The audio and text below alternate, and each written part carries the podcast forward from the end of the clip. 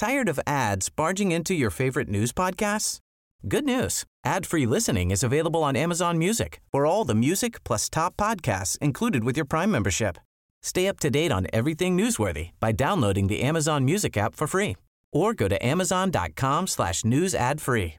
That's amazon.com slash news ad free to catch up on the latest episodes without the ads. Normally, being a little extra might be a bit much, but not when it comes to healthcare. That's why United Healthcare's Health Protector Guard fixed indemnity insurance plans, underwritten by Golden Rule Insurance Company, supplement your primary plan so you manage out of pocket costs. Learn more at uh1.com. Hey, I'm Ryan Reynolds. Recently, I asked Mint Mobile's legal team if big wireless companies are allowed to raise prices due to inflation. They said yes. And then when I asked if raising prices technically violates those onerous two year contracts, they said, What the f are you talking about, you insane Hollywood ass? So to recap, we're cutting the price of Mint Unlimited from $30 a month to just $15 a month. Give it a try at mintmobile.com slash switch. $45 upfront for three months plus taxes and fees. Promo rate for new customers for limited time. Unlimited more than 40 gigabytes per month. Slows. Full terms at mintmobile.com. Hi, everyone. Welcome back to the 442 podcast. And today, Liam, We've got a belter and we've got an announcement. We've got a sponsorship. wow. We've tied up with Kerris Green for a year. As you can see, with your logo top, very big. Uh, I forgot on my top, so this is great start to the sponsorship. But big up to Graham and the boys here. So Yeah. we're hopefully going to do some uh, a lot of the golf here at Kerris Green, which is fantastic. It's more than fantastic, Liam. It's a fan- well, the course itself, what a setup. The facilities are magic. The bar, the restaurant, the food. There isn't a bad thing I could say about it. Well, we might as well ask our guest. He's played 500 Football League games. He's played for Bury, Southampton, Bolton, Blackpool, Wigan, Carlisle, and Morecambe. We've got David Lee in the house. Hello, lads. Just to uh, reiterate the golf, what a fantastic course. It's been an absolute pleasure to play it today. I'm going to say this if you've not watched the video, it's going to be out shortly or it's out now.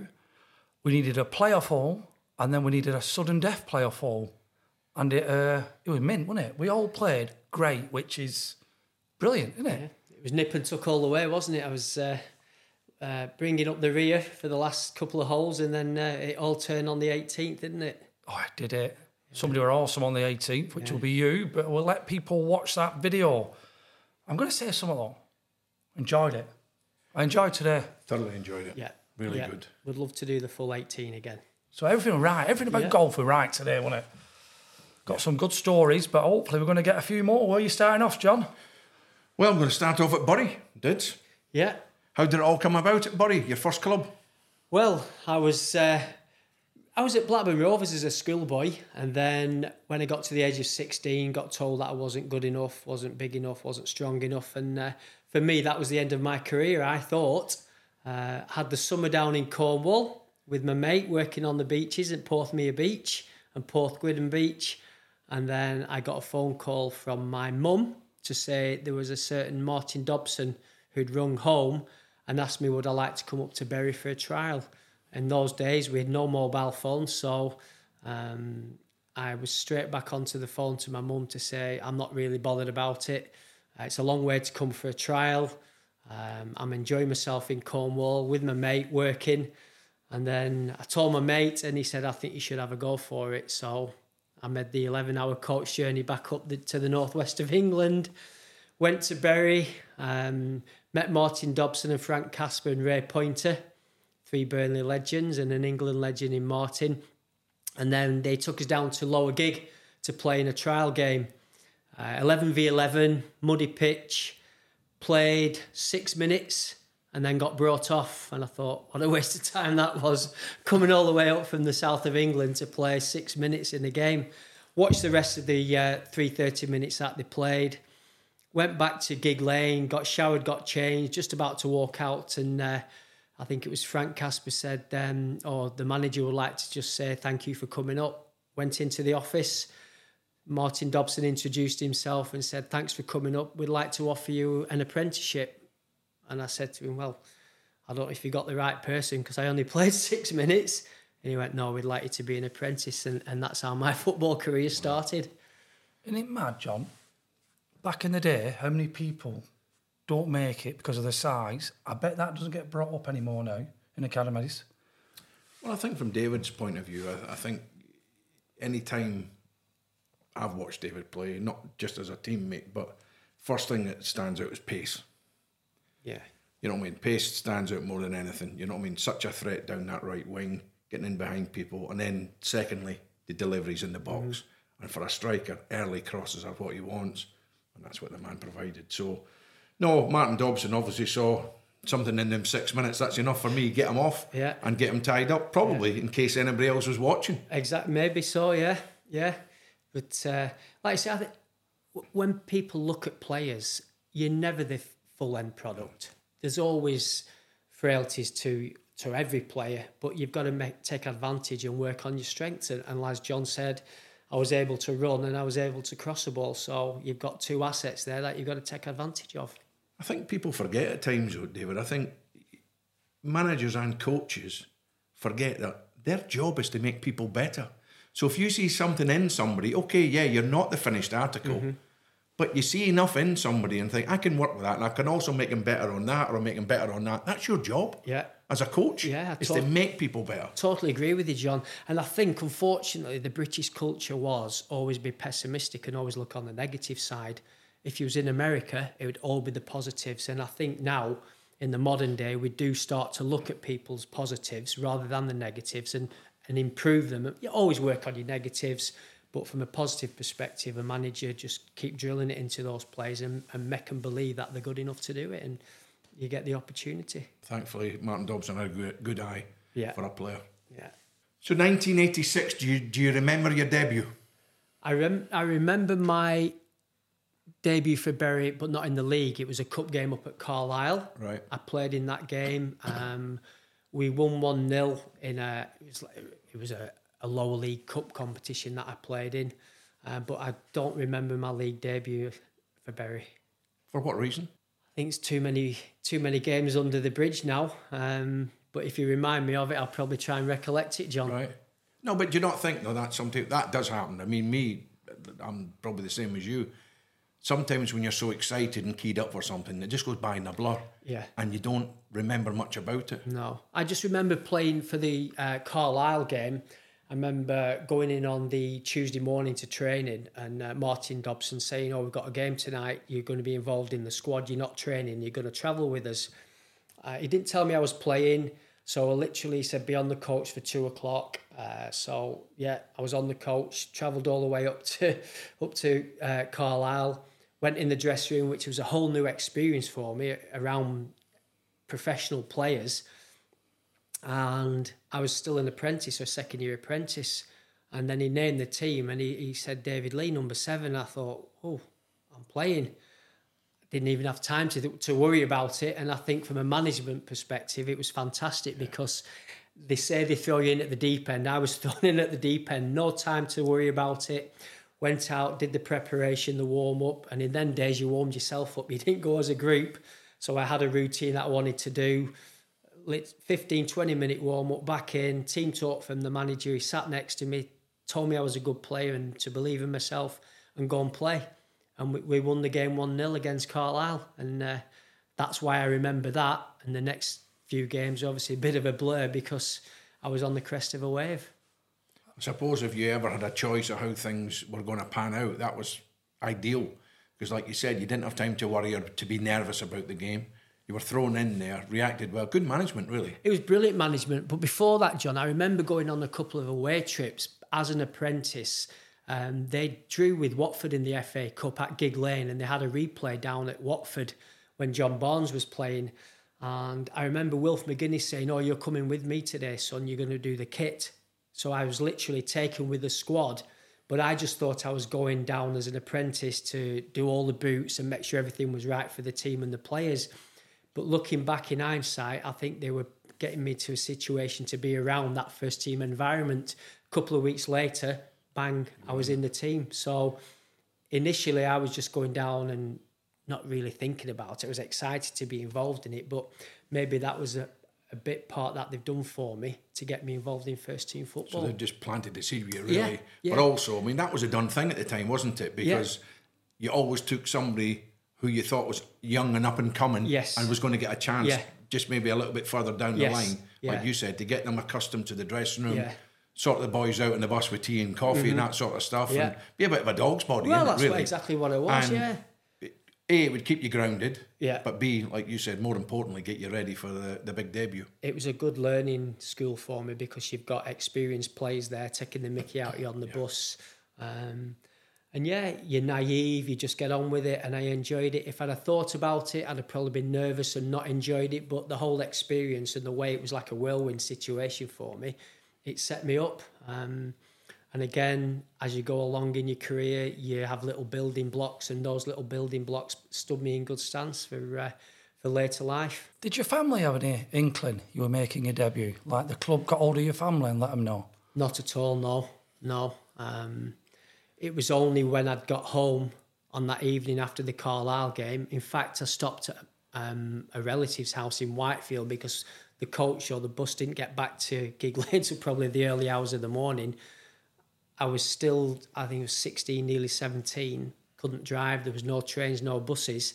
So I stayed over, and it was only when I got home the following day that I told my mum that I'd, I'd, I'd played in the first team.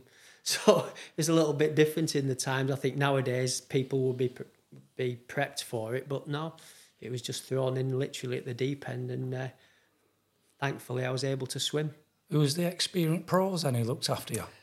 Well, at the time, you had uh, Martin Dobson was a manager, but was still a player. Uh, we had the likes of Craig Madden and Wayne Entwistle, who were the strikers for the club. Um, players called Joey Jacobs. I think Kenny Clements was there at the time. Uh, the goalkeeper was a lad called David Brown. So even though one or two of them weren't household names, but they'd been around the block and they'd played plenty of uh, professional games. So yeah, I was I was learning from good people. And then later on, whilst I was at Bury, there was some even better players like Sammy McIlroy, Leighton James, Noel Brotherston, Trevor Ross, Alan Taylor. So people who had distinguished careers, I was in and amongst them and learning my trade. Was it easy to learn off them? No, it wasn't. It wasn't easy because it was a hard school. You made a mistake, they came down on you like a ton of bricks. Proper hard oh, you? Oh, proper hard school, yeah. Which, looking back, great way to learn because you were thrown into that environment. Martin Dobson always kept an eye on things because players will get frustrated with you because at 16 and 17 years- years of age, making loads of mistakes, a bad pass, bad touch, bad control. But players let you know about it, so you, you learn from it. I suppose a big thing was there's a bit financially back then because you've been the young player and if you make a mistake and it, it somehow costs the game and that, the boys were relying on their bonus money. Yeah. So yeah, totally agree. that John. was the Yeah. reaction you'd get. Yeah. You knew about it. Yeah, if you were making mistakes in training, then they knew you're going to be involved in the first team. They don't want you making those mistakes in a game because, like you say, it's their livelihoods. And it's only when you become a little bit more experienced, as we're talking now, you look back and think, well, yeah, that's people's livelihoods and bonuses and, and contracts that you're playing with. So you have to be bang on. When when you think back, although wages were probably a bit better than the normal working man, it was the bonus money that allowed people to buy a- nicer car or a house or Yeah. whatever. Yeah. And it meant a lot to people. It did. It did it. You depended on, as, Yeah. as people with families, mortgages, and kids, and that they depended on those bonuses, two or three out of a month, to, to uh, like you say, enable them to to live a lifestyle and a, and a good life and provide for the families. So, yeah, it was a hard school but That's enjoyable. why some of these older boys were grumpy. You know what I mean? they had to go up and face the wife. Yeah. Let them know. Who were your managers then at your time at Bury? Martin Dobson was my first manager, and then Martin did really well, and he got us into the top three or four. And there were one or two clubs interested in him, and there was something politically happened at the club. I don't know what for what reason, but Martin left the club, and as soon as Martin left, we had Sam Ellis came in as a manager. Uh, Sam, another hard school manager. Um, you learn quickly with him. And then Sam left for Man City. He went with Peter Reid as his assistant. And then Mick Walsh took over. And then Mick Walsh, I was there for a couple of seasons with Mick Walsh. And then they uh, sold me to Southampton. You must have been flying then, playing a lot in the league. Anybody come in for you? I'll tell you a true story now, which I only found this out maybe five months ago. I was coming back from Manchester. I'd taken my Mrs. out for a meal, and the phone rang in the car. Answered it, and it was Martin Dobson. Did say, did say, Dobbo here. I want to pick your brains. I'm writing a book. Hi, Dobbo. Great to hear from you. How can I help you? I just want to say one thing before we start. He said, I was really selfish when you was a player at Bury. He said, you were doing great for me. And a manager came in for me and offered me £250,000 for you, but I wouldn't let you go because I wanted you in my team because I thought we were going to go places and get promotion. I said, that's fine, Dobbo. I said, that happens. I said, by the way, who is it? He went, it was Brian Clough at Nottingham Forest. I went, Dobbo, I can't believe you've told me that. He said, you've just asked me. And I said, well, I'm gutted, but he said, I didn't think it was right for you. I said, come on, Dobbo, be honest. He said, no, I was being selfish. I wanted you at the football club. But he made a couple of official approaches for me of 250,000 but wouldn't let me go. Wow. An opportunity missed in many ways, Dids, because Yeah. obviously, yeah, you look think back now, but would you change it? Would you have changed anything? I wouldn't change anything, no, because I was 17 years of age, just getting into the first team. I didn't know any different. All I wanted to do was play football. I didn't know the history of Nottingham Forest. If I'm being honest, I didn't really know much about Brian Clough because I just enjoyed playing football, being with my mates, enjoying it, never even looking too far ahead of how my career was going to pan out. Um, if I'd have signed for Nottingham Forest, would have gone on to play 550 odd league games and cup games and, and had the success that we had? Who knows? Um, so it's one of those things that, that happened. I'll still love Martin Dobson because he was great for me. Um, but did it deflate me a little bit? No, but you always think what could have been, but I'm a positive person and I went on to have a decent career anyway. And I mm. still speak to Martin now, so it's great. You had a great career, not just a good career. Great career. Definitely your last season at Bury, 1991 season, 53 games you played, scoring 16. And that's when Southampton come in for you for £350,000. Yeah, yeah. There's a lot of money then, wasn't It it? was a lot of money, Yeah. but talk of Matthew Le Tissier's replacement because there were talk of him going to so, uh, Tottenham for over seven million or yeah, Chelsea. I think Tot- Tottenham and Chelsea apparently both, have both put bids in for him.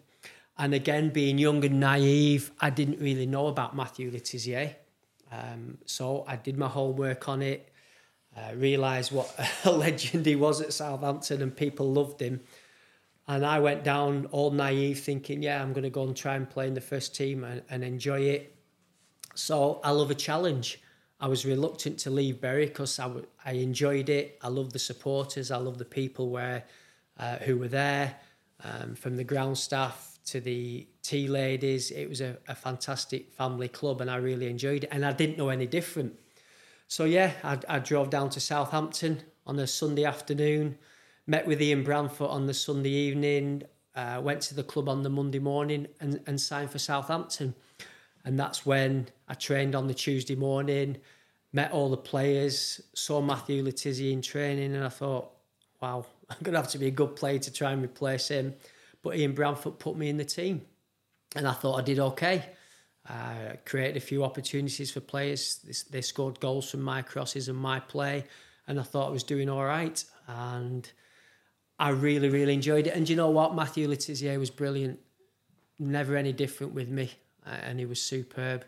And then things didn't go well for the football club, and Ian Branfoot was under a little bit of pressure, and the fans were fa- uh, shouting for Le Tissier to go back in the team and being on the right side of a, a team of a 4 4 2. It was me reluctantly who had to come out of the team to put Matthew back in. And when they put him back in, he seems to light the place up. And, and I found it a struggle then to get back in the team. So um, it was short lived, but I enjoyed it and played with some fantastic players down there. You did. I'm going to name some. Tim Flowers, Jason Dodd, Francis Benali, Jeff O'Connor, Barry Horne, Terry Hurlock, Matthew Le Tissier, Alan Shearer, Ian Dowie. Going to start with Alan Shearer. Was he that good then? Yes, he was a young, a young lad when I was at Southampton. Uh, even in training, in games, he just had the knack of scoring goals. Wherever he was on the pitch, giving the ball, and he would have an opportunity to either hit the target or, or score a goal. His link play was good. So yeah, he was good. I wouldn't say he was outstanding or better than anybody else in the team at the time, but he just had that knack of scoring goals. So yeah, He was brave, wasn't he? He was very He was brave, brave. yeah, and he was strong. Even though he was only short, he was stocky and he was strong, and nothing seemed to phase him. And he had that confidence about him. Now, whether that come from within or the club had given him that confidence, but as John will tell you, when you're a goal scorer and you're scoring goals, you, your confidence gains. And he ended up signing for Blackburn Rovers, I think, for about three point two five or three and a half million the season that I was there. Yeah, I think he scored a hat trick. Kenny Dalglish shining. Yeah, he Yeah. did. So that team you were saying, I'm going to bring you back to one player, Terry Hurlock. was he as hard as everyone said? Well, I was scared to death of him. I really was. But I'd seen television clips of him playing for Rangers and playing for Millwall, and he was just the only way to describe him was like the Tasmanian devil. And even to look at him, and he had his long, like permed hair, and, I'm, and he was short and stocky and strong and a deep voice. And I thought, my God, and even in training, I was scared of him.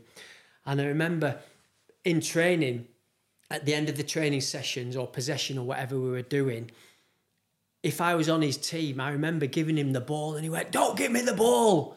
Like that. I said, I'm sorry, Terry. He went, Don't give me the ball. I'm here to kick people. Like that. I thought, right, don't give Terry the ball. Um, but he was just that type of character. But get him off the pitch, he was fantastic.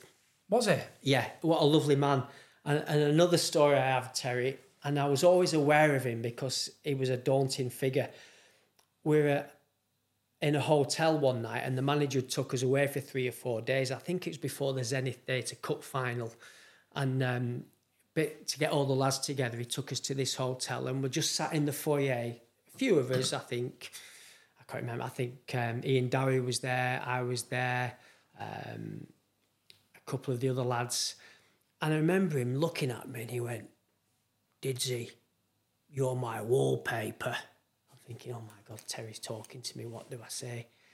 He went, Didsy, you're my wallpaper. I thought, all right, Terry, what do you mean I'm your wallpaper? He said, son, you make me feel at home. like that. I went, oh, thank God for that. And he came and put his arm around me. He says, I really like you. I thought, oh, I'm on his side anyway. Happy days. But he was such, he was a genuinely nice man. He really was. But you put him on the football pitch and cross that line, he was an animal. But good to have in your team. Were the rest of the players intimidated by him in the dressing room? Yeah, I think they were. I think because he had that character and charisma about him, he walked into a dressing room and everybody looked up because he was, he had no airs and graces. He said it as it was, but people respected him, but people did fear him because in training he would kick his own teammates because he was that type of character. He trained The he as the way he played, which is a great trait to have.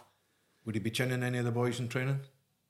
I'd seen him get hold of. Um, there was a, a centre half. Uh, I, I can't remember his name, but this is we got in. We're in the changing room because we used to ch- uh, change at the Dell, and then go to the road see the training ground.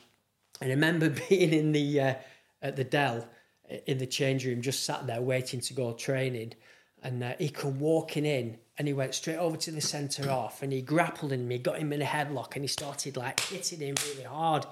And uh, Steve Woods, it was a centre half. Played him at Millwall. Yeah, yeah, he had hold of him and he's batching him like that and he's got in him and he's kicking him and everything. Everybody's thinking, get a bit close like that. And then he let go and he walked off. He went, make sure you give me that effing fiver. All over a fiver that Woodsy had lent, he'd lent Woodsy and he hadn't got it back. So, but in training, he would see, he would kick people, but professionally kick them, he'd go through them. Um, but as he said, he, he played the way he wanted to, he trained the way he wanted to play. But a great character to have in your squad and, and one you wanted in your team. Not against you. Not against you. Yeah. Who did you room with? When I was at Southampton, it was Glenn Cockerill. He's another hard nut, isn't he? Good player Yeah, he was. he was a good Did he player. have a yeah. long hair as well? Yeah, yeah. He was a midfield player, could run all day. Um, and Glenn was the club captain and team captain. So when I went down there, he he um, he took me under his wing a little bit and showed me the ropes. And uh, yeah, a nice man, very nice man, and, and a good footballer as well. But um, he was an ideal roommate. No, call me naive then. So you go Southampton from Bury. Do you buy a house? Do you rent a house? Have you got a missus that time? What? Yeah, I was. Uh, had a 'Cause you're only young, aren't you? Yeah, yeah. I um, Southampton were great with me because obviously, literally from playing on the Saturday for Bury, getting in the car and driving down on the Sunday, and then signing on the Monday, your life changes. I had a house up in the northwest of England. Um, automatically put that up for sale because obviously I'd signed a two-year contract at Southampton. So um, I came down and I did buy a house in Southampton in a place called Horton Heath, which was in Eastleigh, because I stayed in the Hilton Hotel for three months. So Southampton were great. They put me up for three months. It, and in then days, I put my house for sale up in the northwest of England and it sold immediately. So it gave me rain then to go and buy something in Southampton because I was a great believer. I didn't want to rent. Is it a bit more expensive down there? A little bit, yeah. Yeah, but the, I remember the interest rate on mortgages was nearly 15%. We had Gerry Taggart Jerry- last Jerry, week, didn't we? Yeah. And then I remember getting involved with um, uh, a financial advisor, and he said, "Oh, I can get you one for fourteen percent." But I was always very shrewd that way, and I did my own, and I found the company called Stroud and Swindon. Who'd done it on like on a fixed term for three years for something like twelve and a half percent. So I went with them. Um, but obviously, 18 months down the line, I was leaving Southampton, and a lad called Richard Hall, who was a centre half at uh, Southampton, That's right. Did you go to Coventry City as well? Yeah, after? yeah. He played He- till he about done- 40 year old, didn't he? He's played Real I late. England under 21s, he was at the time, and uh, he was doing well at Southampton. And he said, Did you, I'd like to buy your house. So thankfully, he bought it, and then I could move back to the northwest of England. So we talked about a few hard men there. I forgot. Something you mentioned on the golf course. Neil Ruddock with her, wasn't he? Oh, Neil Ruddock, Razor Ruddock, yeah. Yeah. What about that clash? Ruddock, Terry Hurlock. Oh yeah, I That's think the something. manager's very shrewd and always put them on the same team in, in possession and uh, five sides and that. Yeah, but what two man mountains to have in your team? Uh, and again, Neil Ruddock, really bubbly character, hard as nails on the football pitch. Had a great left foot, um, but a nice man, really nice man.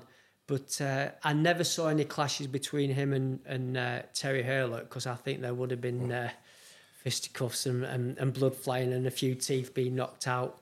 But, uh, yeah, Recipe for disaster. yeah, but uh, Tell us about the golf trip.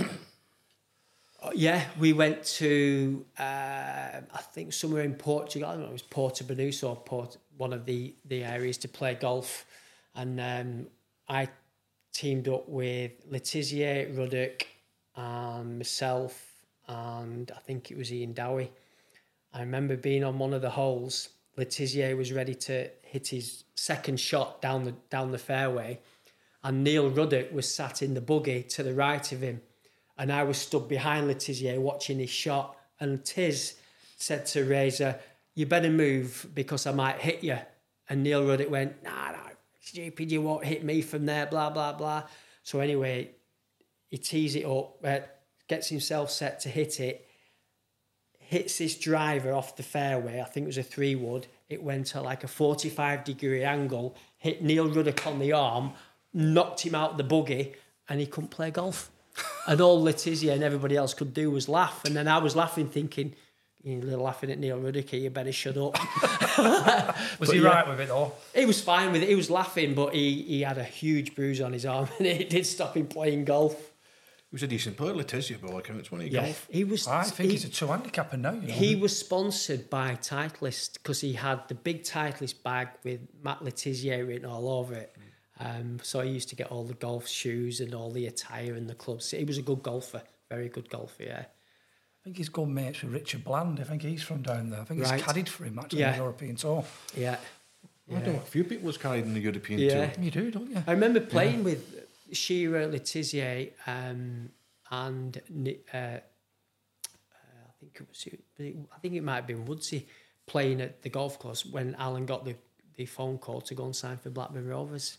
So you were on the golf course? Yeah, we were With playing Alan Shearer? Alan Shearer, When he yeah. got the phone call, bids accepted from Blackburn Rovers. Yeah, well, he kept saying to us, "Oh, they've offered that, and they're offered that, and they're offered that." Was I he said, United in Prim as well? Yeah, it was United and Blackburn, and it was a tussle between the two. And he said, "Oh, United are offering this, and Blackburn are offering that." He said, "I've got to go. I've got to go and speak to them." And then uh, that evening, he, he drove up to Blackburn and signed for them. Who could who could say no to Sir Kenny? Yeah, yeah, and what a good decision it was because he ended up winning the league. the league. Yeah, Yeah, Sutton and Shearer, the SAS up front. They're a great team, though. then. Sherwood were on fire then, middle of Yeah. the park, wasn't he, as well? they were a Yeah. good side. Big Yeah, Colin they're at deep. back. Yep. In his prime. Jack Walker, God rest his soul. Yeah, and I think they had the likes of Le Saux and Batty at the time, They did. not they? Yeah, They had a they fantastic had some team. good Did Tim. Flowers go by then? Was he? Tim in it? Flowers was mm-hmm. there. Yeah, yeah, yeah. Wow. Because Tim Flowers played for Blackburn when Le Tissier was playing for Southampton. He scored that freak goal past him, didn't he? So towards the end of your time at Southampton, obviously Bolton had come in for you. When did you first hear of the interest from Bolton? I played in a reserve game at Roadsea, which was Southampton's training ground, and we were playing uh, Queens Park Rangers, uh, seven seven o'clock kick-off night game under the floodlights. Um, I was out of the team because obviously Le Tiss had gone back in it, and I needed game time. Um, so you, when you're out of the first team, you played in the reserves. Nowadays, it's whether they want to play. But yeah, I needed to play to keep my fitness up, and I played in the game and I played all right. And I, I remember scoring a worldie with my left foot from 25 yards out. So we played the game. I think we won 2 2 0. I think it was 2 0 or 2 1. Came off, off after the game. Um, and it was only the following morning when we were in training, doing a bit of a cool down and a, a lighter session. I, I got a call to go and speak to the secretary and that they needed to speak to me. And it was Bruce had been on the phone to say would I come up to Bolton on loan to play some football. Um, because I was out of the team at Southampton, and all you ever want to do is play first team football, and I knew deep down that it was going to be a hell of a shift for me to get Matthew out the team. And no disrespect to Ian Branfoot, he wanted him in the team, and the, the club wanted him in the team. I thought it was going to be difficult to get back in, and I played bit parts uh, as a substitute and, and played other cup games and whatever. But I didn't think I was ever going to play first team football while Matthew was there. So the opportunity to go to Bolton was the best decision I've ever made in football. At the time, I didn't realise that, but uh, I was going to go down a level to play, but I wanted to play first team football, and it was an opportunity to go back up to the northwest of England. And, and that's the first I heard of it. And when the opportunity came, and Ian Branfoot said, uh, "There's an offer for you to come and go and play football for first team football, or be involved in a first team football squad," and I jumped at it. What was your first thoughts on meeting the boss? I was intimidated by him. Um, and, Why? I, and I know he tested me because he was very, he was a smart man, a professional man, and he was totally honest. And I only met him for the first time when we played down at Exeter City. And he spoke to me and said, We're in a hotel in Exeter. I wanted to come across and be part of the squad for the game on the Tuesday night. So I drove across on the Tuesday morning, uh, on the Monday, sorry, on the because the players were staying there Monday night. I drove across Monday evening. He was in reception waiting for me. He took me through to the uh, the restaurant bar restaurant area, and he said, "There's the lads. Get yourself half a lager, and um, I'll speak to you later." And I thought, half a lager. I didn't drink anyway, um, but I knew then he was testing me to see what type of character I was, or whether I'd go and get half a half a lager from the bar to sit down and have a meal. And I said, no, thank you, I, I don't drink, and uh, sat down and didn't really speak to him. The following morning, I think we trained on the Tuesday morning, the light session, and he set the team up, and I was I was involved in it, and I was playing, and I played on the Tuesday night. But from the moment I saw him, I just knew he was the right person for me because he he had that professionalism about him. He was strict, he was fair, he was honest, and you could see the way he conducted himself. He was a shirt and tie and jacket man, and I thought, yeah, he he, he could be the man for me, and uh, always had the utmost respect for him, and, and still do to this day. I think one thing I've learned from doing these podcasts and speaking to footballers, anything they ever want from a manager is just honest. If they don't want them, just say it. Yeah, Honesty, innit? Well, you, I think nobody's different. Liam. Everybody likes to know where they stand. Uh, if you're not going to play, tell me I'm not going to play. You know what I mean? Yeah, it's true, John, You know, yeah. it, football's a short career as it is. Yeah. You don't want to waste any time, No, do you? no. And if you're not the right person for any in particular manager, then you best move on. Yeah, yeah, You know, you you, you want to play as m- Yeah. often as you can, as consistent as you can. but but like players don't like being criticised or being told that they're not good at something or they haven't done well. But the thing with Bruce was he told you uh, deep down players know when you haven't played well. Um, but sometimes you need that from a manager to reiterate it to you, and he was straight down the line with you. If you weren't doing something right or you stepped out of line, he would come down on you like a ton of bricks, which was great because you get all different types of characters in the in the dressing room, and some lads lads, lads like to be in the pecking order high up. Some people try and keep a low profile, but when Bruce walked in, he, he knew every individual and he knew how to work and get the best out of every individual. And, and he was great for me, and I had the utmost respect for him. So you, your loan spell, I want to bring you in, John. Started really well, didn't it? Flying.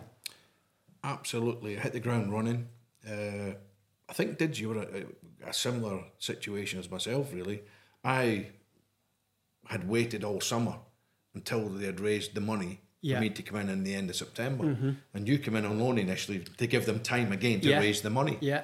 and it was probably the cup runs that paid for you. To be honest Yes, with you, yeah, you yeah. know. Well, I remember, John. I was on loan for the um, the Liverpool game, wasn't I? I was still on loan, and then the revenue once he drew Liverpool in the FA Cup, I think the revenue that that was going to draw for the football club then enabled them to buy me.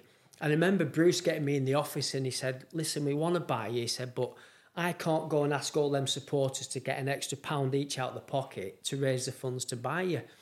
And I said, I totally understand that, Bruce. He said, but we're trying our best. And then straight after, we drew Liverpool in the FA Cup.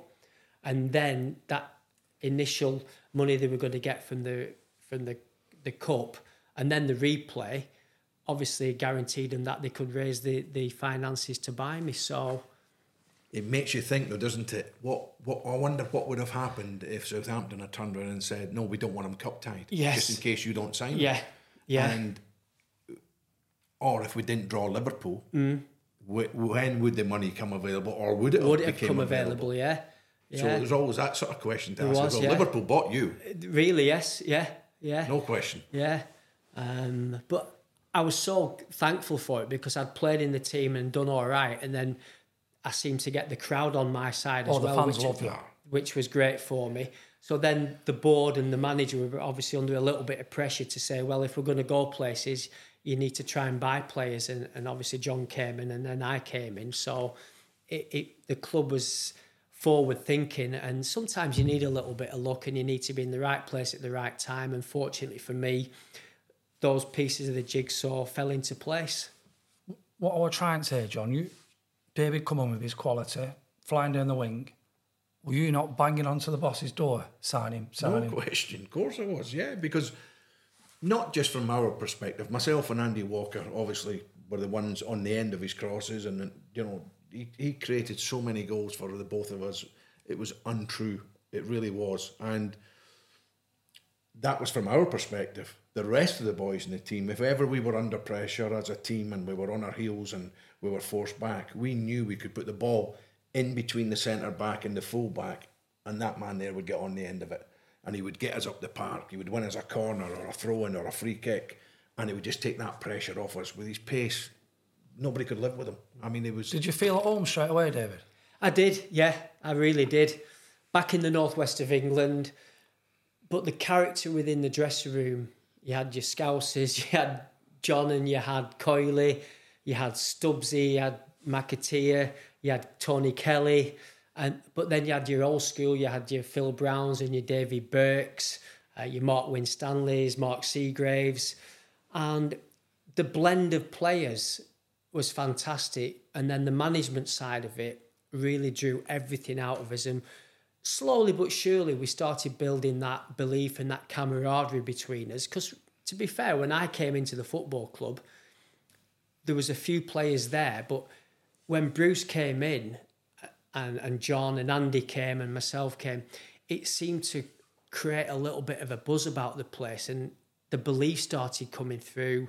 We started playing well, we started winning games, and slowly that jigsaw started coming together. The supporters were on side, and there was a belief within everybody the town, the supporters, the players, the staff that we could do something. And that was generated by the management behind us, making us or putting us in the right direction and, hard work. He made us work hard. We worked hard for everything we did. Do you know something, David? I was just going to say that, David. That the boss and Colin got every ounce out of every Yeah. player in that dressing room. Yeah. They did. Yeah. And he worked the nuts off us. He did, yeah. Day in, day out, Yeah. we worked hard. Yeah. I mean, we trained like we played. Yeah. And we had no option on No, that. no. I remember, you know, talking about that, John. Sorry to interrupt you, but when, do you remember when we played down at Stockport County and the game was off? Oh, do I? Right. We it was it a Friday night, John. I was organising the night out. Yeah. On the way back. Was it a Oh. Friday? Yeah, on the bus. Yeah, it was a Friday, Friday night. We got to Stockport and it had poured down. We all got in the dressing room, and he come in. He went, "I'm sorry, lads, the game's off." So I'm at the back of the bus, right? Organise it, right? Get the cars dropped off. Do, do, do, do, do. We're going out. Oh, right. All of us are doing Yeah. it. No problem. Anyway, I'll let you tell the story, Did We got on the coach coming home. Everybody's in high spirit, thinking free night out, weekend off. Get back to towards Burnden Park. Someone says, "Floodlights doing on." No, it can't be. Could be the greyhound track at the side of it. No, the floodlights are on. Got back in the car park. Bruce said, "Right, I'll see you on the track in ten minutes." We're training and he absolutely ran the socks off us on that Friday on, night. Bruce. And I'm telling you what, not even he went out after that game, after that training session. Lost my life. he absolutely run us to the ground. He ground. had heard us at the front. He's at the front of the bus, and he'd heard us organising everything and saying that, and he was like, "I'll show them. They ain't going out." Yeah. What? And So he beasted us. Yeah. It Just had letting you know. Yeah. Letting you know his boss. Yeah, let us know his boss. Oh, we knew it was boss. Yeah, We bring- worked harder in that training session than we would have in the game Yeah. on that Friday. I'm going to bring night. you back about something about destiny and stuff. Yeah. So Bolton probably raised the money mm-hmm. to get David with the FA Cup Liverpool draw. Mm-hmm. Obviously, we're going to come to the Liverpool match in a minute. But in the first round, we only only scraped through Barry Cowdrill, Sutton Coldfield. Yeah, First round, Yeah. scraped Yeah. through. we did. We did. And what could have been, It could have been. yeah, Yeah. at Burnden Park. But we yeah. did. We got through. I'm going to let you two gentlemen talk about the Liverpool game because obviously you two were well involved. Yeah. Well, I'm going to say this, right, and I've said it. People probably. Best performance I've ever seen of a player live was this man against Liverpool. No, I'm going to let's just go on the first match because Oh, sorry. I never went to the first match. Couldn't get a ticket. Got one for the re- return fixture. What was it like on the first match? On that pitch. Well, first match, obviously, frozen pitch, wasn't it? Yes, yeah. Souness turns To our up. advantage, John. Souness turns up going mental. doesn't Yeah, he? yeah. And you carry on, did you? Well,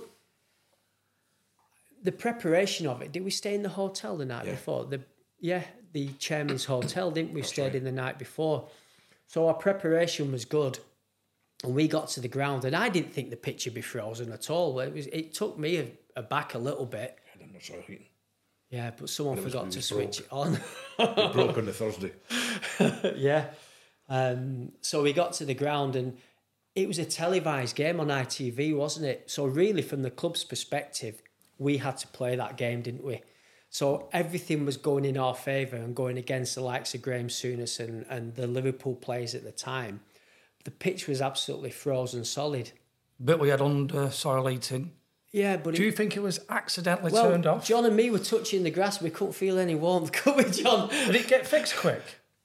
Following week, it was fixed. yeah, must but have it was, a, it was a, if we're honest, it was a leveller. Yeah, it Right, was. it was a yeah, level. it gave us an opportunity, didn't it? But saying that, John, we should have won that game.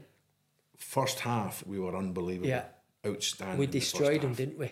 In saying that, Liverpool probably came out with the wrong attitude, Yes, the wrong frame yeah, of mind, because yeah, they were they were disgusted. Because we were League Two at the time, weren't we, We were. John? Or Division Two, and they were obviously in the top league. And I think mentally they probably thought they could walk all over us just as a, as a canter, really. Cup holders. Yeah, cup holders they were, yeah. Yeah. And up to a few minutes to go, we were 2 1 up. We were winning the game. We were going to win the game. and then uh, a mistake let them back in, and it ended up two all. Say hello to a new era of mental health care. Cerebral is here to help you achieve your mental wellness goals with professional therapy and medication management support. 100% online. You'll experience the all new Cerebral Way, an innovative approach to mental wellness designed around you. You'll get a personalized treatment plan from a therapist, prescriber, or both in a safe and judgment free space. Your cerebral therapist or prescriber will outline a customized plan with clear milestones along the way so you can get to feeling your best. With Cerebral, you're not alone in your mental health journey. We're here to empower you to live a fulfilling life. So take that first step towards a brighter future and sign up today at cerebral.com slash podcast and use code ACAST to get 15% off your first month. Offer only valid on monthly plans. Other exclusions may apply. Offer ends July 31st, 2024. See site for details. Hey, I'm Ryan Reynolds. At Mint Mobile, we like to do the opposite of what Big Wireless does. They charge you a lot, we charge you a little. So naturally, when they announced they'd be raising their prices due to inflation, we decided to deflate our prices due to not hating you. That's right. We're cutting the price of Mint Unlimited from $30 a month to just $15 a month. Give it a try at mintmobile.com slash switch. $45 upfront for three months plus taxes and fees. Promo rate for new customers for limited time. Unlimited more than 40 gigabytes per month. Slows. Full terms at mintmobile.com. Which, in hindsight, you think, wow, what a fantastic opportunity it was to go to Anfield. If you're honest, it couldn't have worked out any better. You know, because I think, A, we were 2 0 up at half time. Yeah. They've come back in the second half. Rushy scored. Yeah. Second half, got it to 2 2, obviously. And Graham Souness stands on the sideline getting interviewed after the game and mm-hmm. says, Well, that's a hard work done. Yeah. It's a bit naughty, like Yeah. a potential banana skin, but that's a hard work done. We'll get them back at Anfield. Yeah. And if you think about it, if we had won that game, I don't think we would have made the impact like the win at Anfield. No, I totally agree, John. Yeah. And I think, if I remember rightly, correct me if I'm wrong, John, was there an article in the newspaper where Souness had said the hard work was done and Bruce brought it in and pinned it up in the dressing room for us and literally said that's your incentive for the for the next game. Mm. And then obviously we went to Anfield. It was an exciting opportunity to go to Anfield and the rest is history, but what a game to play in. Do you know something now? You just when you said that earlier on about the money coming from that game to pay for you, you played like you played like you wanted to get the money to pay Yes, for you. yeah, You know what I mean? Because like I said, yeah. honestly, that's the best live performance I've ever seen of any player I've mean- been involved That in. means a lot to me, John. But I, I, I, I've never been one for the limelight. But the whole squad that night and the management, it just, it was a story written for us, wasn't it? And to win the game the way we did, and obviously the way I played and the way I put the ball in for John to score his, his header. But what people don't talk about as well is that in the second half, John went down the right wing, similar to what I did in the first half down the left wing, put a magnificent cross in for Andy Walker to score a superb header. Um, and I think because of the Anfield rapport and, and what it meant for me and, and for a club, we forget how John how good John was that night, scoring a goal and creating a fantastic cross for Andy Walker to score the second. I got two memories. I watched this. Just forget my stats right. John were awesome, you were awesome. What I watched, it's two things. Tony Kelly were awesome. Ran the show. What a player! I know Ran it's Tony. show. He bossed it, didn't he? What a Ran player. the show. Yeah, it was John's initial. Uh, it was Kelsey's initial pass out to me to st- to create the first goal, and I can't remember how many minutes it was when we scored the first goal, John. It was early in, wasn't it? Yeah. it was was But it it seemed- eight? Eight, Eight eight, minutes, minutes. something I mean, obviously, ball came out to me. You've knocked it past Mike Marsh. Mike Marsh, yeah, for dead. and it sprinted past him, and then But again, like we were talking earlier, you've hit it first time. Yeah. And the difference it makes for somebody to time their run because Yeah. they know it's coming in. Yeah. And you can get on the end of Yeah. things. I think with me knocking it past Martian and knowing I had the pace to beat him, it gave me a chance to look up, assess where you were, and then put it in an area. Because Bruce always said, if you're not going to, if you, if you are going past a player and he's tight with you, you don't have an opportunity to look up. Just put the ball in the box. But because I knocked it past Marsh and I was a couple of yards ahead of him. It gave me a chance to have a look. It saw it let me see John going into that area, and I knew exactly where to put the ball, and, and John got on the end of it. So Like a salmon. he was. But do you know my second I- bit picked out of that match? You're going to love this. Go on. Your strips are falling pieces. You didn't even have new strips for that match, did you? No, We, we never got new strips. That's that one shirt lasted you all, All season. season. They were falling pieces. Yeah. All Honestly, season. Yeah. I clocked it in my eyes Yeah. thinking, yeah. look a lot like, you know, a bit faded here, a bit. Your Yeah. strips were falling to season. pieces. Were, yeah, yeah. And I've still got my shirt. I've got mine as well. Yeah. And I keep saying I'm going to get it framed, and I've had it 30 years, and I've still not got it framed. Do not do a Steve Hodge and have it in the wrong place. I hope you've got it somewhere nice and dry. Yeah, yeah, it is, yeah. But I just remember in that game as well. I mean, not many people have seen it, but Jamie Redknapp nearly breaks my leg in that game. On that tackle, On that it? tackle, yeah. And I- Second half. second half, and he went through me like there's no tomorrow. Um, and it could have been a different story, but I saw him coming and I, I tried to ride the tackle, but he, he did get me. But thankfully, I was uh, flexible enough to get away with it. But they petulant, tried a bit everything. spoiled, you know, really. We came across that way, didn't they? Yeah, They yeah. weren't, uh, didn't, they didn't take it very well. No, they didn't. No, no. But in saying that, the crowd did. They, yeah. I remember, John. We at the end of the game, we had what nine and a half thousand supporters Mm-hmm. there. We went to that end, and they clapped us, and we we enjoyed the celebrations. And yet, once we'd finished with our supporters, we turned around. The cop was still there, and they clapped us off, didn't they? us and they appreciated good football. And to be fair, we played them off the park for ninety minutes, didn't we? I mean, Branny made a couple of good saves in Yeah. the game. Yeah. You know, in, at important yes. times. Yeah. But other than that, he didn't have a lot No. to do in the game. No, no, he didn't. And again, as you say there, I think you know the mark of respect from the cop to, to applaud us off the park Yeah. showed that a lower league team would be expected to go and kick, Yeah. try and kick them Yeah. off the park. But we And, and you know what, John? It's still in people's memories now, and it's thirty Oh. years down the line. Never, it'll never leave, did? No. Never leave. Because we're a Division Two side. Yeah, everybody wrote us off, didn't We weren't they? like yeah. a Championship side. we're a No. Division Two. No. But the form kept us in the league, didn't it? It did. Got promotion. Yeah, Last game of the season. Mm-hmm. It's your local team. Preston North End. Yeah, and I remember um, there was a massive build up to the game because there was a lot pending on that game. There was promotion for us. There was a possible re- uh, relegation for Preston North End.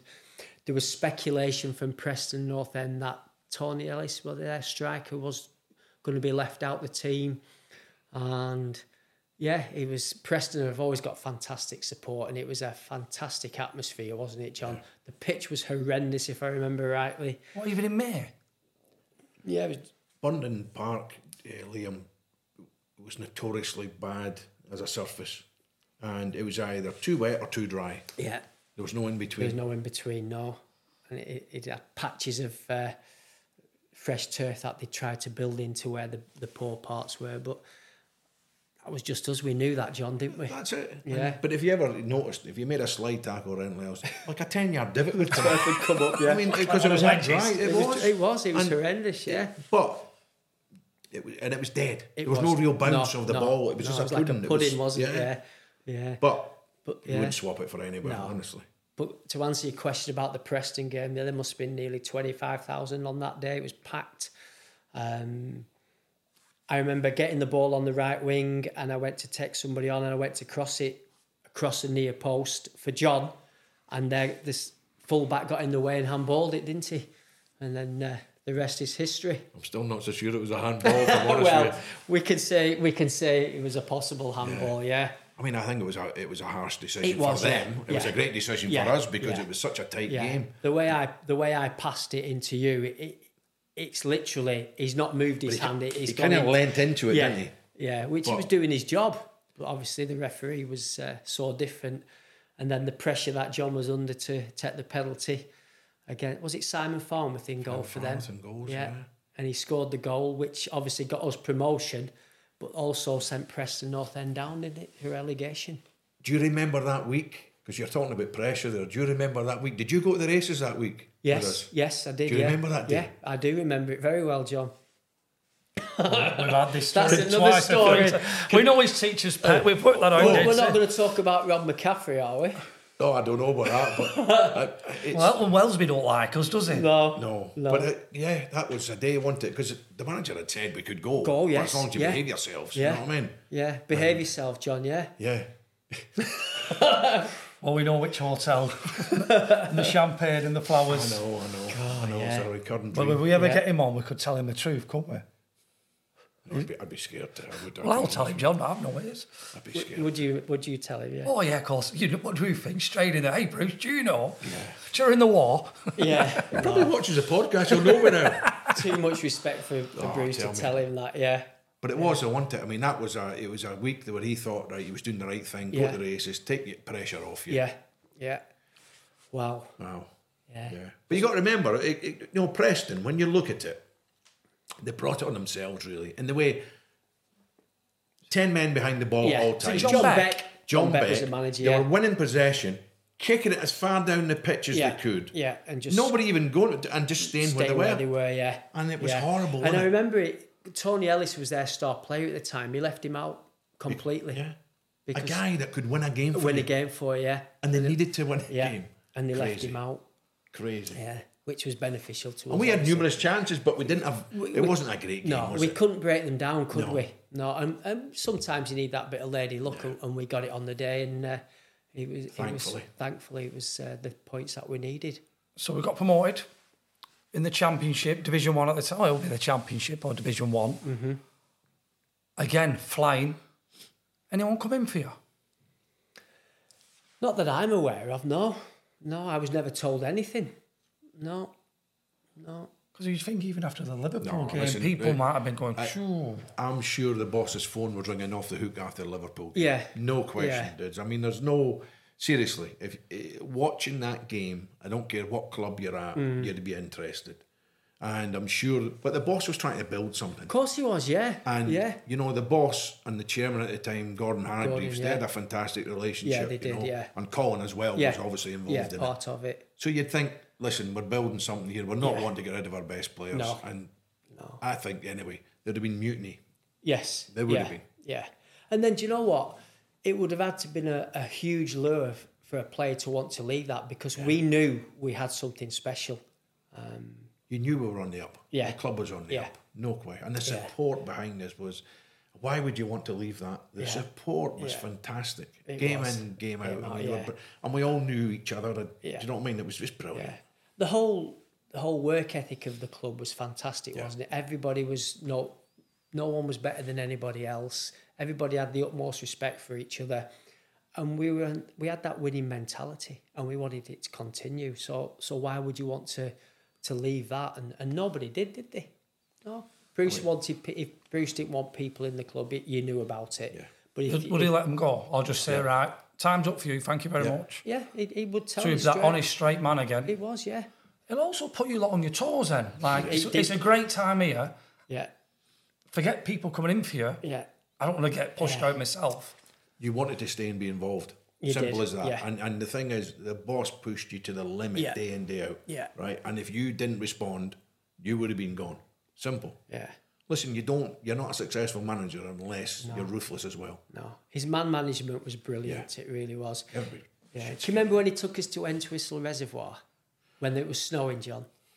He took us there a few times, Yeah, did, and and, and we dreaded it every time. Do you know what I mean? Because that's a run, isn't it? Well, you had to run from one end. It was like a horseshoe all the way around, but it was like there was little inlets, so you thought you were getting around the corner, and then there was another corner and another corner.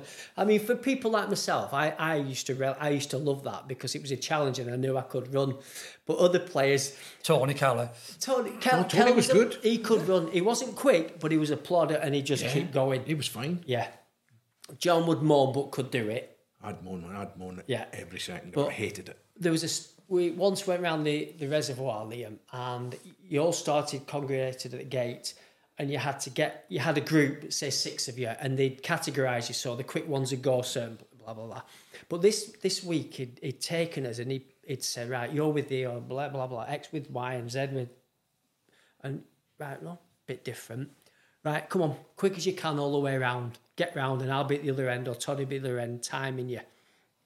So you'd finish it, and then he'd say, right, he'd write it all down, and then he'd say, right, we're going back the opposite way.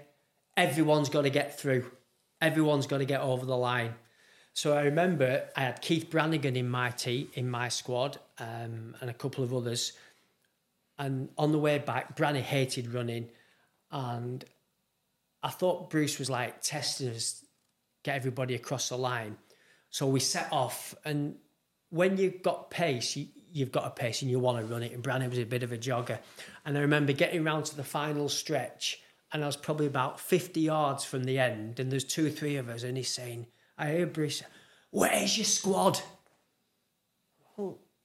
Get back and drag them over that line. So we had to run half the course back, get Branny, and bring him back. And he's going, I'm going to have a heart attack. I'm going to have a heart attack. But we had to get in all as a group. So, so anyone listen, he's the goalkeeper. It was a goalkeeper, Keith Branagan, but it could have been any of the other lads.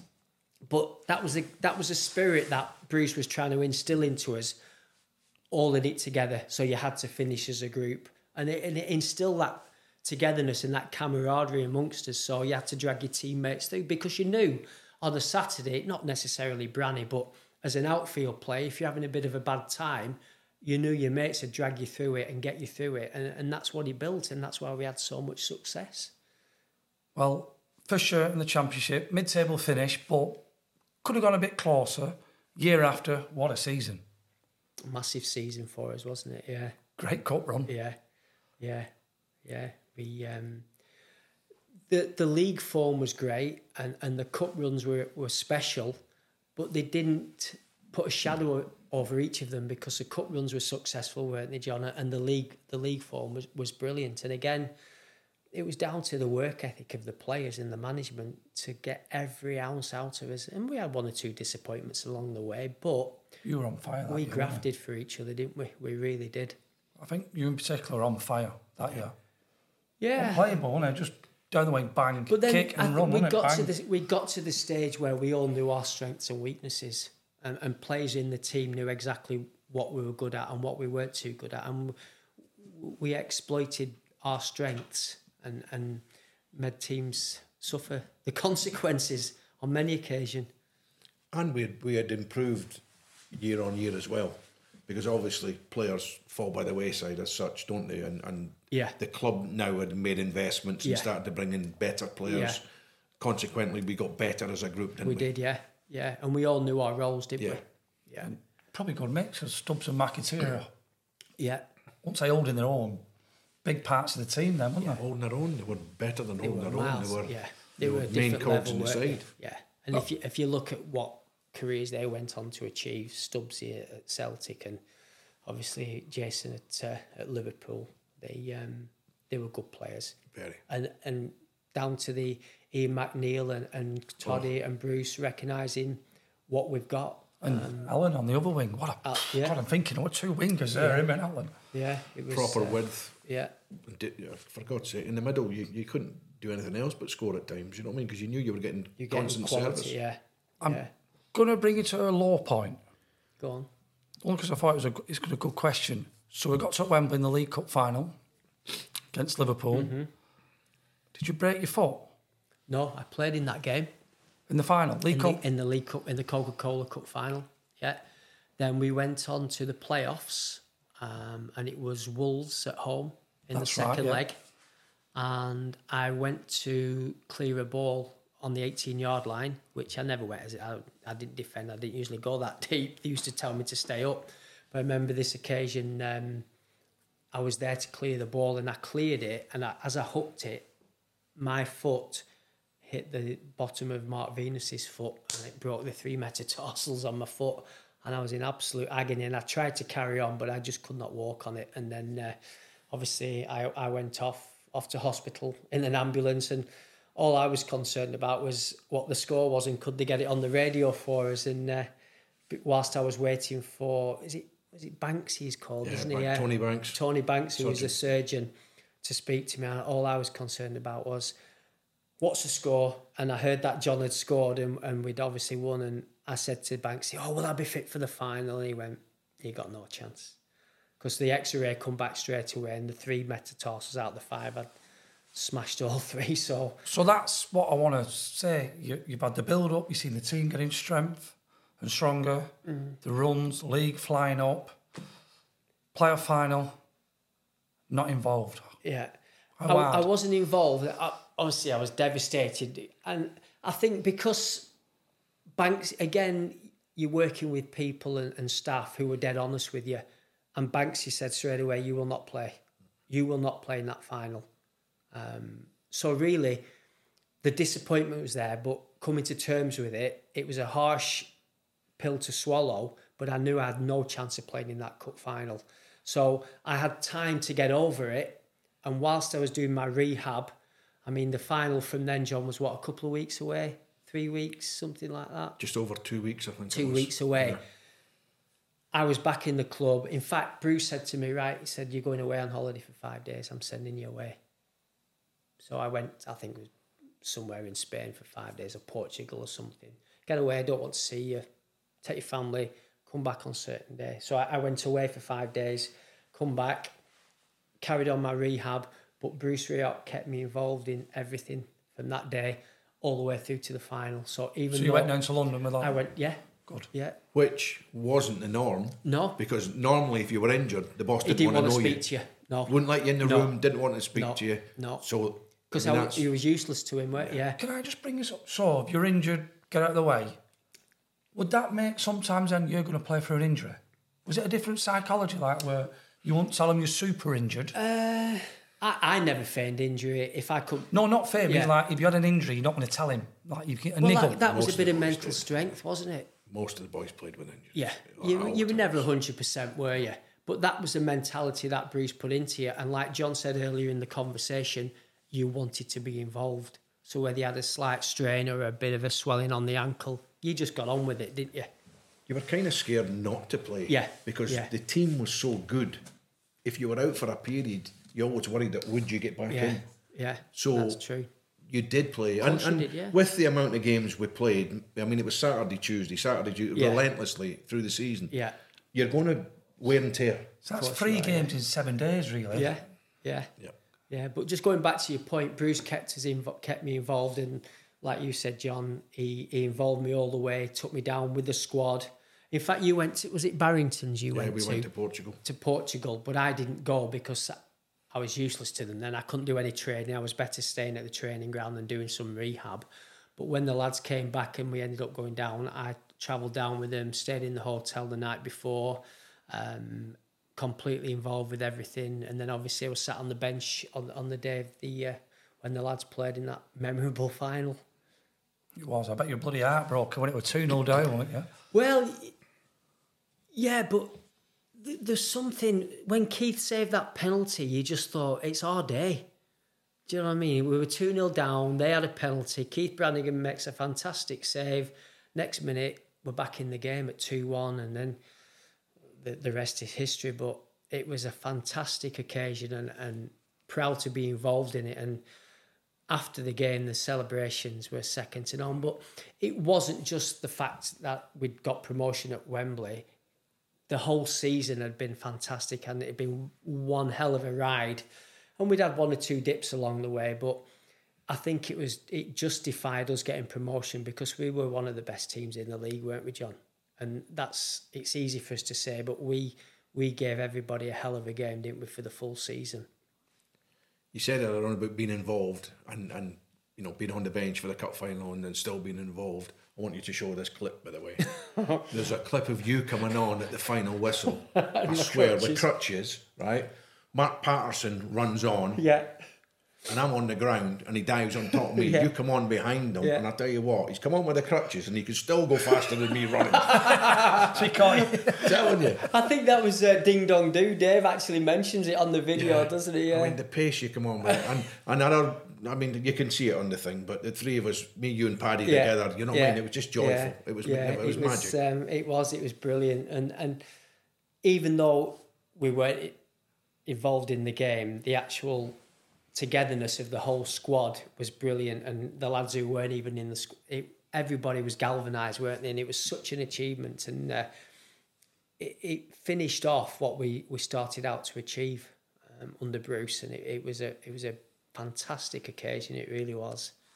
I say that to you after the final game. Do you remember because we'd all had heard rumours, obviously, about Bruce leaving. Yes, yeah. Uh, what's your what was your recollection after the game on on that one? Because I'd said previously in another podcast, the chairman had took me for a walk yeah. the day before the game. Right. When we were down at Burnham Beeches, the, the Yeah, hotel we we're staying yeah. at. He took me for a walk and says, Yes, the, the boss is leaving. But tell all the lads they'll all be looked after, they'll all get new contracts, Yeah. it, we won the game, did it, and Right. everything else. What's your thoughts or recollections on the boss? I didn't hear any rumours before it. It was only after we got to, we got called into the club, didn't we? The, f- the couple of days later, I can't remember, but I just remember Bruce saying, or an article saying, Bruce has gone up to Lancaster to Reebok to sign the contracts for the new stadium and the advertise whatever, and then. Uh, he said "But everybody has to be in the dressing room for a certain time, say one o'clock on the Monday afternoon. And I just remember coming in and you thought it's a bit strange us coming in at one o'clock, blah blah blah. And I, was it? Did Bruce come in to the dressing room, John? And not, I think he did, He did, he? yeah. And I th- just think he started off by saying, "Thanks for everything you've done, lads. You've had a great season. Blah blah blah blah." Um, this is my last day. You see me. I- I'm leaving. I'm going to Arsenal Football Club, and it was like, phew, like a lead balloon. It was like the lights had gone out Quiet. because oh, Oh, like a death, wasn't it? it was, it was, it, it was like we were in mourning. We were in shock. Is that how much respect you had for him oh, and everything Oh, but done we, together? we could not ever envisage us carrying on as Bolton Wanderers without Bruce Rioch. He was he was the integral cog that we all needed because he had made us work so hard and he got us a success. We couldn't see beyond Bruce Rioch and, Bolton Wanderers. I personally couldn't. I thought, wow, what we're going to do now, and it was a massive shock. Great, and he he got his reward for everything he'd done by going to to manage Arsenal. But from a personal perspective, I was gutted, absolutely gutted. Um, and even to this day, when you think about it, you just it puts a damp squib on it because it was like an end of an era, really, wasn't it? And obviously, Toddy was going to take over and Roy McFarland, but I couldn't see any further down the line for Bolton Wanderers without Bruce Rioch being involved. He was a father figure, he was a manager, he was the one who held us all together, and it, it was devastating. It really was. I think. Did you leave six months later? Did, you, do, did you do half of the Premiership or all of it? No, I did. I did the full season, yeah. Um, but I just knew from the start when Toddy became manager and he started bringing new players in and leave me on the bench and give me bit parts to play. I just thought my time is. I, I just thought whatever I did, and I trained hard. I really worked hard, but whatever I did, I was never going to influence Toddy enough for him to to make me a regular player. So I stuck at it, and, and I remember talking to Gordon Hargreaves at the at the end of the season, and he's saying, "David, I don't want you to leave this football club, but I've, I, it's the hardest decision I've ever got to make. Um, but Colin wants you to move on." And I remember him saying it, and I, when I speak to Gordon now, all those years ago, I can see a tear in his eye because he didn't want me to go because he was such an honest man who wanted the best for everybody, but he knew he couldn't please David Lee and Colin Todd, and he had to make that decision.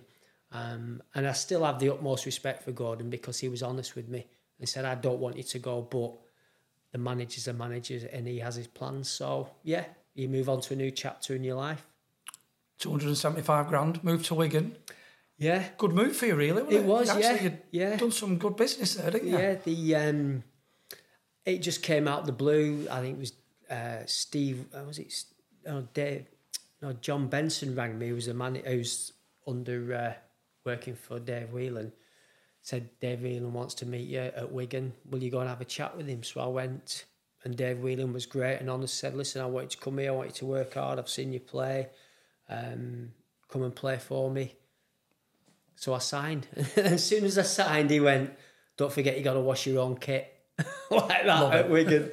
I went, That's fair enough. I can look Did they have the that. new ground then, or no, still at no, Springfield? we were still at Springfield Park.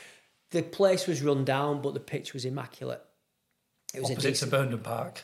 yeah, yeah. It was a decent surface, and I had some, and, uh, I had some good times there. I enjoyed it, really did. Did you sign with the the Spanish lads, Roberto Martinez. They had um, Roberto was there, Izzy Diaz and Jesus Aceba was there. Um, I remember John Benson saying they liked Roberto and Jesus a Aceba, but they weren't they weren't too bothered about Diaz, the Spanish player, and they wanted me to replace him, and, and that's why I signed. So I played in the same team as Roberto. Yeah. Three years at Wigan, some good achievements. Yeah, we got to the uh, one of the cup finals. Um, at But we're in it Sunday. The Auto Shields. That's the final, one, yeah. Yeah. Um, yeah, and, really it was the build up to the new stadium at, at Wigan. And we had a couple of decent cup runs. Yeah, I, I enjoyed it, but never as much as I did at Bolton. Um, I think once I'd left Bolton, it was no disrespect to Wigan Athletic or whoever I played for after that, but once you'd reached those heights of Bolton and what we'd done, I could never foresee Wigan Athletic getting to that to that level, and uh, that was probably the start of the the, the downward spiral to the towards the end of my career. But I I gave it everything I possibly could whilst I was there playing. See, when you left Deds Bolton, and this is, I'm thinking of, of myself really, I felt my fire went out. I totally And, agree, John. and I tried, Yeah. and I tried. I know we've had this conversation when you went to Bradford and that. and my heart just wasn't in it. No, and I, no. and I, I hate it because it's like I feel like I cheated I yeah, them I- a yeah, little bit, Yeah, and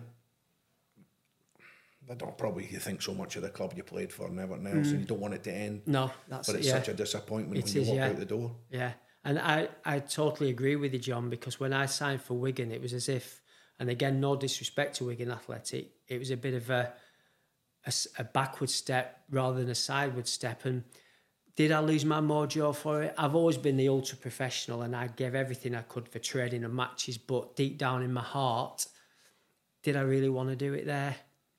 I tried, but it never seemed to ignite the flames like you spoke about, John. And it, eventually that fire goes out, doesn't it? Who was the manager there? Who sang it? It was John Deehan who was a manager. He was a fantastic man, a lovely man. Um, gave me a lot of belief, and I, I did well for him. And then John ended up getting sacked for some reason. I don't know why. And then Ray Mathias took over. Um, and Ray again had his different beliefs and different ideas, and I became a bit part player. So I went on loan to Blackpool, and then you knew it was at that stage of your career where you think you try and give it that last go, but like John said earlier, the flame started to go out, and, and it was time to then think of something different.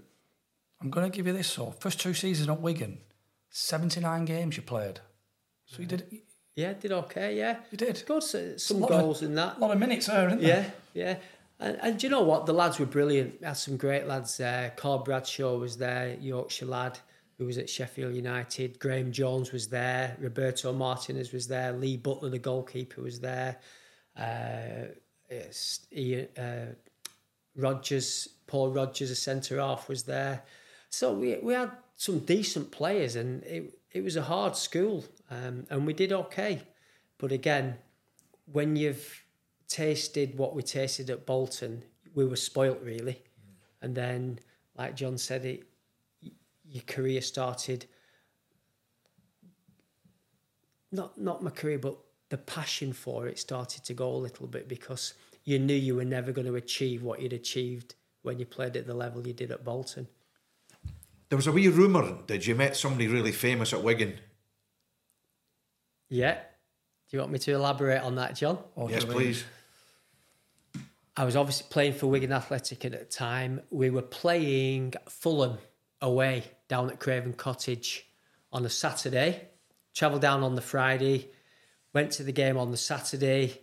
Um, met my football hero Kevin Keegan, who was the manager at the time.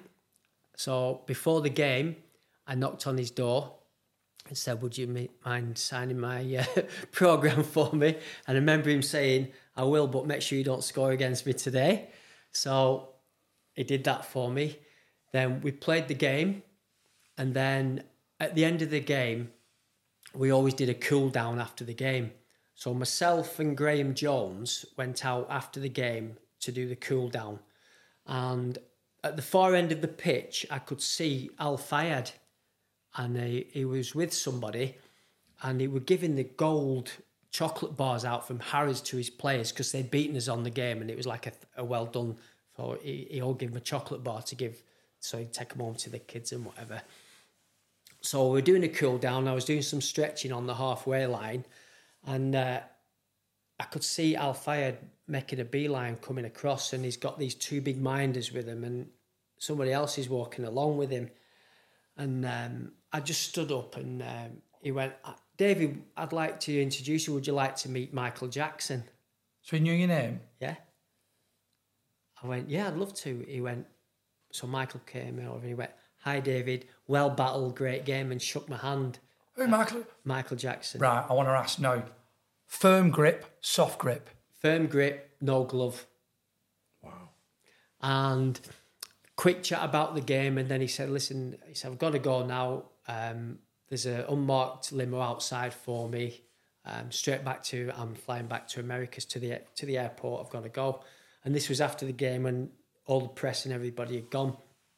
So anyway i thought nothing of it. Obviously met michael jackson went back into the dressing room said to the lads god i've just met michael jackson blah blah blah blah. So on the monday morning back at wigan we were training.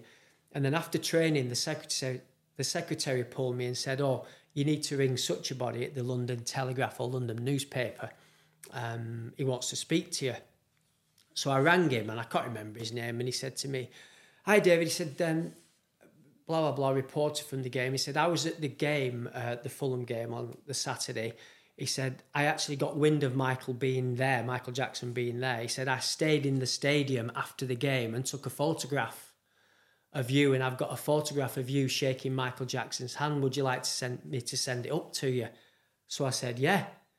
He said, well, it'd be 35 quid. I thought, I'll have it. So I, I had to pay 35 pounds and he sent me the picture up and I've got it at home and I've actually got a picture of me shaking Michael Jackson's hand. And what you're seeing there is the picture. I've got the picture. When he spoke to you about the football, Michael Jackson, was he knowledgeable? Did he know no, the game? No, he just said, well, battle, what a great game. I said, Didn't have a yeah. I said, but we lost, Michael. He went, yeah, but it was a great game like that. so he wasn't knowledgeable about it at all. But I had the conversation with him. Yeah, Not many people can not say many that. people did that. No. But to have the picture as well, that's yeah, I've still got the cake, photograph. Yeah, yeah. So we'll. Uh, So you went Blackpool all for play a bit, yeah, and you definitely did, yeah. I played a few games for Blackpool. Yeah. and then got dragged back. Yeah, um, I, initially I went for a month um, when Nigel Worthington was a manager and played a few games. Uh, Brett was playing, Brett Ormerod was playing then for, for Blackpool and that. And I think I'd only been there a month and then Nigel left and Mike Davies took over. And then as Mike Davies took over, I got recalled back to Wigan. And I still don't know to this day why I got recalled because, again, I was only on the bench and a bit part play for Wigan when I went back. Left Wigan, Carlisle and Morecambe. Yeah, when I was at, to be fair to John Benson, um, when I was at Wigan, I'd done all my coaching badges with a lad called Colin Greenall. Um, and I knew I wanted then to get into the coaching side of it. And to be fair to John Benson, he said, listen, if you carry on doing what you're doing, there will be a position here for you at some stage. So I went to uh, Carlisle and Morecambe as a, a stopgap, really, waiting for the position to come in at Wigan Athletic under Paul Jewell as a manager. And to be fair to John Benson, he was true to his word. He rang me in the summer and said, Listen, there's a position as the under 18s coach. Come for the interview. We know all about you, but let's do the formalities and see if it's for you. And I went back, and uh, that's how I started my coaching career. But I want to pass forward. Yeah. I want to know what you're doing now. What am I doing now? I've been away from Bolton Wanderers now for three years, and I set up my own white goods business, as in washing machines, dishwashers, anything for the kitchen. And I started it off as just an opportunity to do something different, and it was a mistake how I got into it. But now, three years down the line, I'm a limited company. What you called? And Dids' his domestic deals. And I love it. Listen, there's any football fans in the Northwest, you know the man who you want for your white goods, don't you? There's your details right there. Oh, it's flying across now, John. Thank you. Yeah, and you know what? It's a complete change to being in professional football, but I, you know me, and John knows me. When I do something, I throw myself into it hundred percent, and it's took off for me, and now it, it's a full time business for me. But I'm out talking to people, meeting people, helping people, doing what I do, and I absolutely love it. I'm going to say this might be a little bit controversial because I know how much you're enjoying life now. Uh, By the way, you've let yourself go a wee bit as well. Look, it's built like a brick if you house. don't, if you don't mind me saying, you've let yourself go a bit. You're letting yourself down. But uh, Sorry, boss. But no, I listen. I know how much you're enjoying life, and I know you, you say you found your niche and everything else. But honestly, from my heart, I think you're wasted. You're not in football. I really do, Yeah. and you know why? Because you're such a good role model. You're Mm-hmm. a good coach. Yeah. You need to be in football for me because there's too many people in football that shouldn't be, and you should be. Yeah, yeah. I do you know what, John? I enjoyed my time at Bolton, and I think looking really deeply at it, I saw all the trials and tribulations of football, and I think, and I and I, I won't name names, but I think the people who were at the football club at my time hurt me and damaged me to a point where I didn't deserve the way I was treated, and that's why probably I've I've been tarnished and I've got that thought of not wanting to get back into football because I've always been an honest person. I've always done everything I possibly can, but people treated me in a way that I shouldn't have been treated. And you know who they are. I know who they are. Um, and you always think then, is football the place for me? And it did hurt me and it did damage me whether that would ever happen at another football club, who knows? But at the time, it, it did hurt me, and I think I was mistreated. But and that and that's not looking for sympathy. That's the way life is. Um, You're not the type of person to look for sympathy, David. But you know, it, and again, I just think it was the wrong owners at the wrong time for you, and, and sadly, it's tarnished you. yeah, Do you know what I mean? Yeah. Because you, you look at it, the way you were treated, like you said, has really affected you. Mm-hmm. I don't think it would be the case now with the way the club's going now and who's at the club now. Yeah. And it's a shame. Yeah, yeah. And again, I suppose it's opportunities, isn't it? Um, the opportunities were taken away from me when I was at the football club. So whether those opportunities would ever come back with, with a new regime, I don't know. Um, I would never say no to anything, John, because I'm, I'm an open book. I would never say no to anything. So who knows? Who knows? But uh, at the moment, I'm enjoying the football. I absolutely, not, no, sorry, I enjoy being out of football. I love what I'm doing on the white goods side of it. Um, and yeah, let, let's see where life takes us. And you're enjoying your golf. Oh my he is. God. I enjoyed it today up to the, um, when Super John McGinley, Second uh, playoff. second playoff, deservedly hit a cracking. We play Shot. each other on a regular basis, don't we? We do, And mate, yeah. There's never much in it. No. It's, it goes either way. There's does, never yeah. much in it. We always have a great Of course we do, yeah. Good it's laugh. all nip and tuck, isn't it? Yeah. And uh, Today was magic. It, It was. was. I've had a great day. I'm going to say something now because before John's rapid 15, David, Bolton have had some amazing players. I think you have put a smile on a lot of people's faces, me being one of them. You are the third best player ever to play for Bolton in my eyes. thank you. I appreciate Just saying. that. That's really nice of That's you. quality. no, John's 15. Tiger Woods or Rory McIlroy? Tiger Woods. Tea or coffee? Tea. Old or new Wembley? Old. Links or Parkland golf? Parkland. Favourite golfing holiday destination? Portugal. Burnden Park or the Reebok? Burnden. Open or the Masters? Masters. Best golfing footballer? Lee Dixon. Slash forward John McGinley. Wow. Rioch or Todd? Bruce Rioch. Best golf course played? Uh, wow. Um, Such an hard question. tough question, but I tell you what, I've loved this one here today. Got to be up there. Yeah, Got to definitely. Be up there. Best stadium played in? Wembley. Ronaldo or Messi? Ronaldo. Ryder Cup or the Open? Ryder Cup. First result you look for on a Saturday? Bolton Wanderers. Hole in one, Never. but coming soon. Hope so. Brilliant. Thanks, mate. Brilliant. Brilliant. No, enjoyed Brilliant that, there, lads. David. It's Thank you brilliant. very much Thank you. No, my out. pleasure. Thanks for asking me back. It's Really enjoyed great. that. No, and we'll definitely have to have a game, a full 18 on here. Definitely. Yeah. No, honestly, lads, it's brilliant. I love it. It's been great. Quite enjoyable. It's Absolutely. been really good. Again, you're getting really good at it, lads.